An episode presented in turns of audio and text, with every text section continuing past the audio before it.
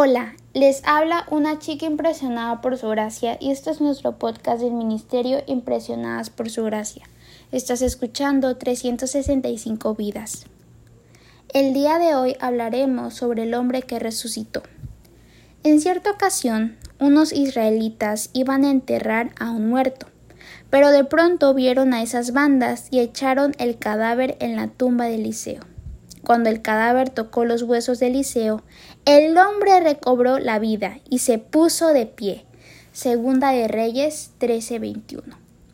El tiempo pasó y Eliseo, ya anciano, tuvo el último encuentro con el rey Joás, hijo de Joacás, rey de Israel. Con él Joás malvado se dio aquella conversación en la que el profeta le dice que golpee la tierra con las flechas y el rey lo hizo tres veces. Eliseo se enoja porque tendría que haber golpeado más veces el suelo. Yo creo que si el profeta le hubiera avisado de lo que se trataba, el rey habría golpeado cientos de veces el suelo. Pero el problema es que el rey obedeció sin saber lo que estaba en juego. La falta de conocimiento le jugó una mala pasada.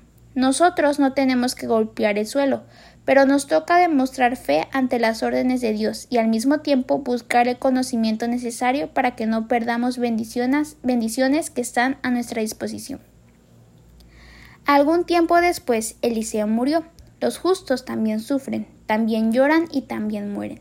Los justos recorren el mismo camino que los injustos, con la pequeña aunque enorme diferencia que marca la compañía de Jesús en sus vidas. Nacer, crecer, reproducirse y morir es la síntesis biológica de la vida que, nos, que unos y otros repiten, pero es totalmente diferente vivir solo que hacerlo acompañado por Cristo. El tiempo pasó, las cosas de la vida se fueron acomodando en su rutina, pues el mundo no dejó de dar vueltas, los problemas siguieron apareciendo, los enemigos siguieron atacando y las personas continuaron muriendo.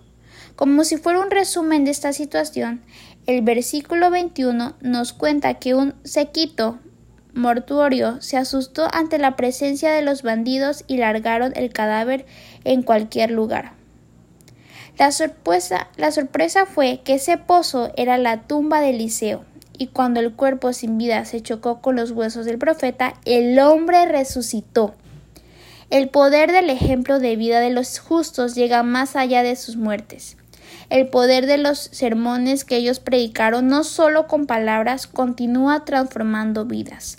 Sé justo y sé una fuente de vida. Gracias por escucharnos en este bello día.